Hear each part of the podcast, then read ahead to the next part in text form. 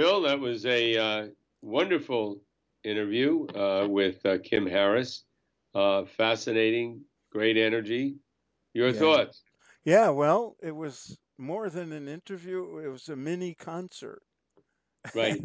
and a uh, a, a celebration of sort of um, uh, that that uh, wonderful sound that's oh I always just find so moving.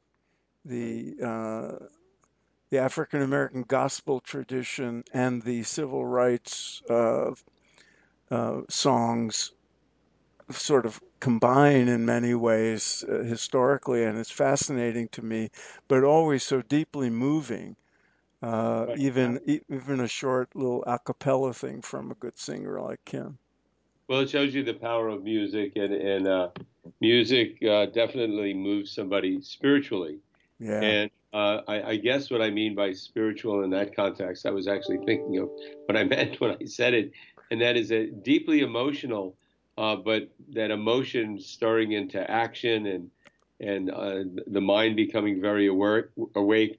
I guess you know I, I, the song "We Shall Overcome." I don't know who yeah, wrote it, where it came from, but that was very much associated with the civil rights movement when I was young, and I think before people went on these marches, which were very, very dangerous uh, and, and, and frightening, really. Uh, I think people found great strength, spiritual strength, uh, in those songs, as uh, as is the case from gospel music. I mean, the African Americans were, were slaves; they, they lived, you know, they the hardship was unthinkable, and I think uh, the gospel song was a, a, a great methodology, a spiritual exercise to deal with that and to give one strength to deal with whatever was there. yeah, Yeah, um, yeah, and and the, the the struggle goes on. The fight goes on today. We we lost one of the leaders in the uh, civil rights movement very recently, and uh, very very uh, you know uh, uh, the end of an era. and um, was fascinating what one of the things Kim mentioned, and um, I, if you look at the movie uh, Harriet, which came out I think last year Right, about the life of Harriet Tubman, you see this portrayed that the uh, songs that the enslaved African uh, people were. Um, many of the songs had a dual purpose. They were not only uh, as you said, feeding the spirit um, and giving an outlet to to the suffering. But also, they were a form of communication. They were sending signals, and you see it at work in the uh, uh, underground railroad scenes in in, in the movie where uh, people would sing and and they were for, they were means of communication. They were telling you things that people should know about where to go and where to what to look out for and all that which I found fascinating. So what we then saw in the 60s with songs like We Shall Overcome, which I just Googled, and it is, in fact, uh, a, a, song that goes back, uh, a gospel song that goes back to uh, 1900, um, and then later was used in um, uh, labor and civil rights uh, right, uh, protests and all that. And um, it, it it also had this dual purpose, uh, but not not as a, I mean as a form of communication, but not as a, you know hidden signals or anything. But what's interesting also is when I googled it, the first thing that came up is a video of Pete Seeger singing it, and and, and uh, we talked about Pete Seeger, you know, one of the great Americans right, uh, who Kim obviously was lucky enough to know and work with. right. And, and I want to mention, I, I mentioned before we lost somebody uh, a leader from the civil rights movement. Of course, that was uh, John Lewis. This is August 2020. He passed away recently. Uh, he was laid in state uh, at the Capitol and, and, honored by all except uh, Trump. Uh, I usually don't like to bring politics, but that was an enormous disappointment, and in my opinion, did not reflect uh, well on the leader of the United States. but it was it was perfectly understand his uh, significance yeah. in in uh, in bringing a, uh, about a, a uh, more perfect state of the union. But anyway, and I no, I can't let it. I can't just let it go. It was also consistent with who he is, and I just saw today excerpt of um, an interview with him where he's asked about John Lewis, and he couldn't even bring himself to say he admired him. What he what he mentioned was that John. I don't think he knew. I don't think he's read anything. I think he has no sense. He of... knew enough to know he was a civil rights hero and all that, but he didn't even acknowledge that. Oh, there were a lot of you know civil rights leaders, but right. he what he what he said was he didn't come to my inauguration. Yeah.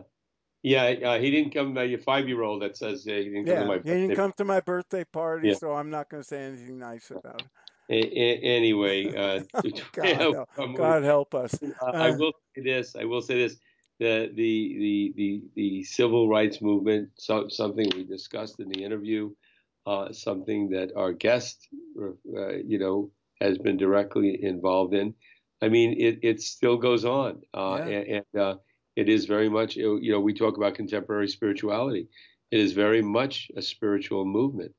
Uh, just like the body, a person that, that is is uh, spiritual, uh, there's an integration of mind, body, and spirit. And just then, I think in a society, yeah. there has to be an, an, integration that takes place amongst the various people in that society. And uh, and and so I think, yeah, I, I think spirituality is very much uh, at the uh, core of uh, of any movement for civil liberties, for civil rights. Yeah. And and it's interesting to me always that um, many people on the left will say, "Oh, you know, politics and religion shouldn't be mixed," and forgetting that you know Gandhi and Martin Luther King and and you know the whole impetus of the civil rights movement was in black churches right. with with with Martin Luther King and and Ralph Abernathy and all those people and you know, also you know Nelson Mandela these are spiritually driven movements.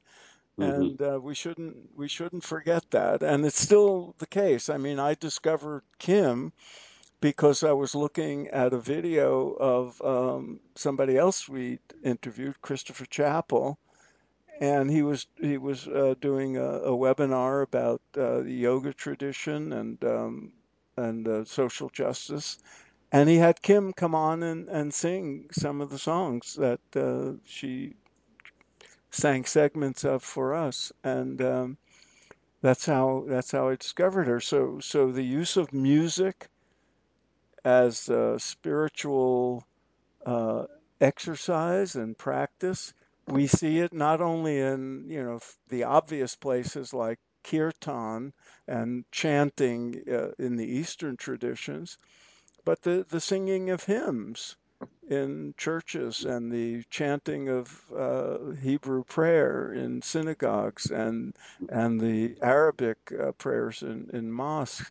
These are all forms of bhakti, and um, and sometimes it overflows into you know the world of social justice and politics. So I was really happy we were able to get Kim on the yeah, show. Yeah, fabulous! I'd love to have her back on and I was very uh, grateful to her for singing yeah. our. We haven't had a lot of that on our interviews, but she, you know, she she just a very powerful, very yeah. settling, uh, you know, wonderful voice. And I hope uh, I would encourage our listeners to uh, Google her, and there's uh, things on online, videos and so forth that you will enjoy hearing. We'll so, uh, Dennis, do we have any other messages for our listeners? yes, uh, we uh, have been on the air now for almost five years. I don't know, something like that. Long time. Uh, time flies, and uh, have about 260 shows in our archives. We've done everything. We've presented everything for free, and we would like to continue to do that. But we also have to figure out a way for us to continue doing it. So uh, we have the opportunity for you now, you listeners out there, to help us stay on the air by uh, contributing. We're not a nonprofit, so it's a contribution, it's not a donation. Uh, and if you go to spiritmatterstalk.com, uh, and uh, you either on your phone or on, on, your on your computer, wherever, uh, there's a red button you can click on, and uh, you through the miracle of PayPal, you can help support us either in a on a regular basis, on a one-time basis, however you'd like to do it. And if you can't afford to do that, keep listening. We want to keep it free, keep our archives open. But for those that can't afford, please uh, help us out. Thank you. and thank you, Dennis. see All you ne- see you next time. Next time. Bye.